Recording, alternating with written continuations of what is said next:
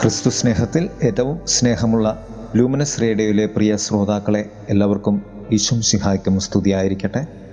മത്തായുടെ സുവിശേഷം ഒൻപതാം അധ്യായം മുപ്പത്തിരണ്ട് മുതൽ മുപ്പത്തി ഏഴ് വരെയുള്ള വചനഭാഗമാണ് ഇന്ന് കത്തോലിക്ക തിരുസഭ വചന വിചിന്തനത്തിനായി നമുക്ക് നൽകുന്നത്.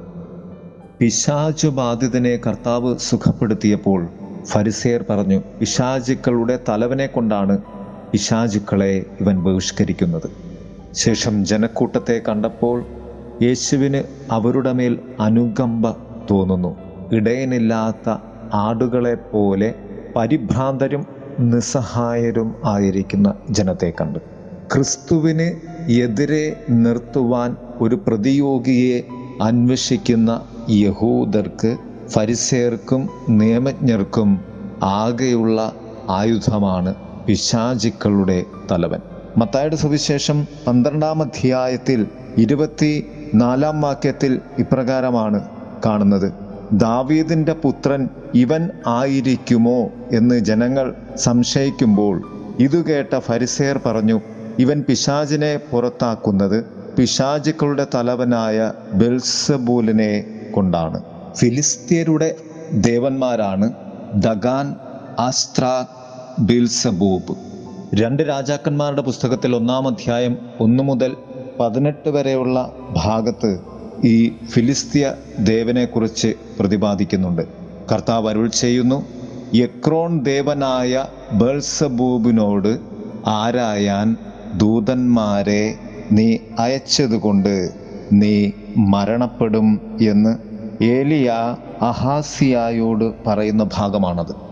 ഏലിയ ചോദിക്കുന്നു ഇസ്രയേലിൽ ദൈവമില്ലാഞ്ഞിട്ടാണോ നീ ഫിലിസ്തീയ ദേവനോട് ആരായുന്നത്? പഴയ നിയമത്തിലും പുതിയ നിയമത്തിലും ഈ നവയുഗത്തിലും നിലകൊള്ളുന്ന ഏറ്റവും വലിയ ശത്രു പിശാജ് തന്നെയാണ്.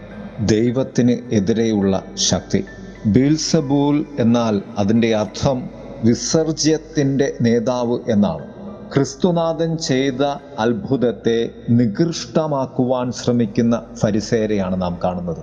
ജനക്കൂട്ടത്തിന്റെ ആത്മീയ ആശ്ചര്യവും ഫരിസേരുടെ അസൂയയും ക്രിസ്തുവിനെയും ക്രിസ്തുവിന്റെ പ്രവൃത്തികളെയും അത്ഭുതങ്ങളെയും കണ്ട് ആത്മീയ ആശ്ചര്യത്തിൽ നിൽക്കുന്ന ജനത്തെ കണ്ടുകൊണ്ടാണ് കർത്താവിന് അനുകമ്പ തോന്നുന്നത്. ദൈവത്തെ അറിയാതെ പോകുന്ന ദൈവപ്രവർത്തികളിലൂടെ മനസ്സിലാക്കുവാൻ സാധിക്കാതെ പോകുന്ന ദൈവസ്നേഹത്തിൽ നയിക്കപ്പെടാതെ പോകുന്ന ഒരു ജനം. കർത്താവ് അതിന് മറുപടിയായി പറയുന്നത് തന്റെ വിളഭൂമിയിലേക്ക് വേലക്കാരെ അയക്കാൻ വിളവിന്റെ നാഥനോട് പ്രാർത്ഥിക്കുവിൻ എന്നാണ്. ആർ. ടർഫോൺ എന്ന ദൈവചിന്തകൻ ഇപ്രകാരമാണ് പറയുന്നത് ദിവസം ചെറുതാണ് ദൗത്യം വലുതാണ്. വേലക്കാർ വൃഥാവിലാണ്. ജോലിക്കൂലി വളരെ സുലഭമാണ്. വീടിന്റെ ഉടമസ്ഥൻ വളരെ ധൃതിയിലുമാണ്. പ്രിയരെ ദൈവ ആത്മീയ ദൗത്യത്തിന്മേലുള്ള നമ്മുടെ ഉത്തരവാദിത്വത്തെ നമുക്ക് ഏറ്റെടുക്കാം. സമയം വളരെ കുറവാണ്. ദൈവരാജ്യത്തിന് വേണ്ടി പ്രയത്നിക്കാം. ഏവർക്കും നല്ല ഒരു ദിവസം ആശംസിക്കുന്നു. ആമേൻ.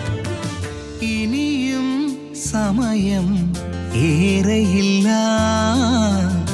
യേശുവിൻ വരവടുത്തു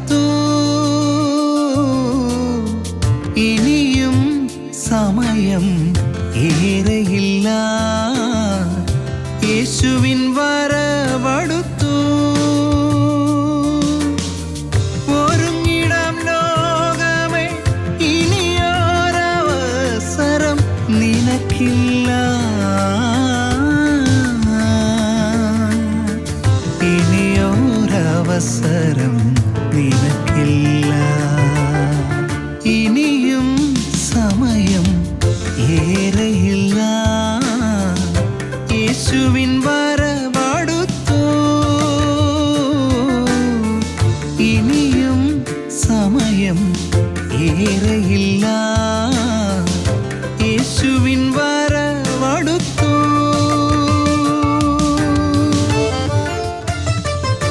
ദൈവത്തിൻ പുത്രൻ ഭൂമിയിൽ വന്നു.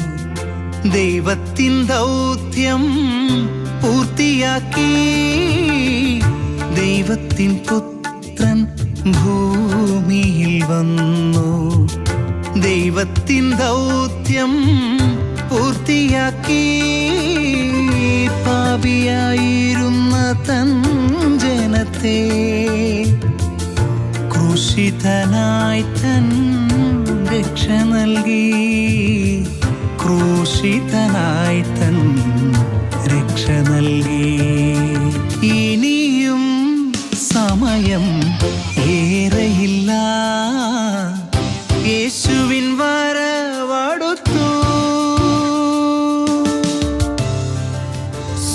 സുവിശേഷത്തിൻ ഘോഷണങ്ങൾ വെറുതെ കേട്ടു കളയരുതേ.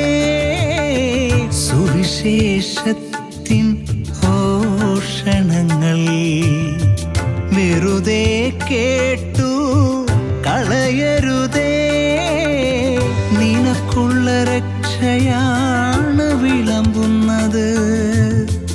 വചനം കേട്ടു നീ രക്ഷ പ്രാപിക്ക വചനം കേട്ടു നീ രക്ഷ പ്രാപിക്ക ഇനിയും സമയം ഏറെയില്ല.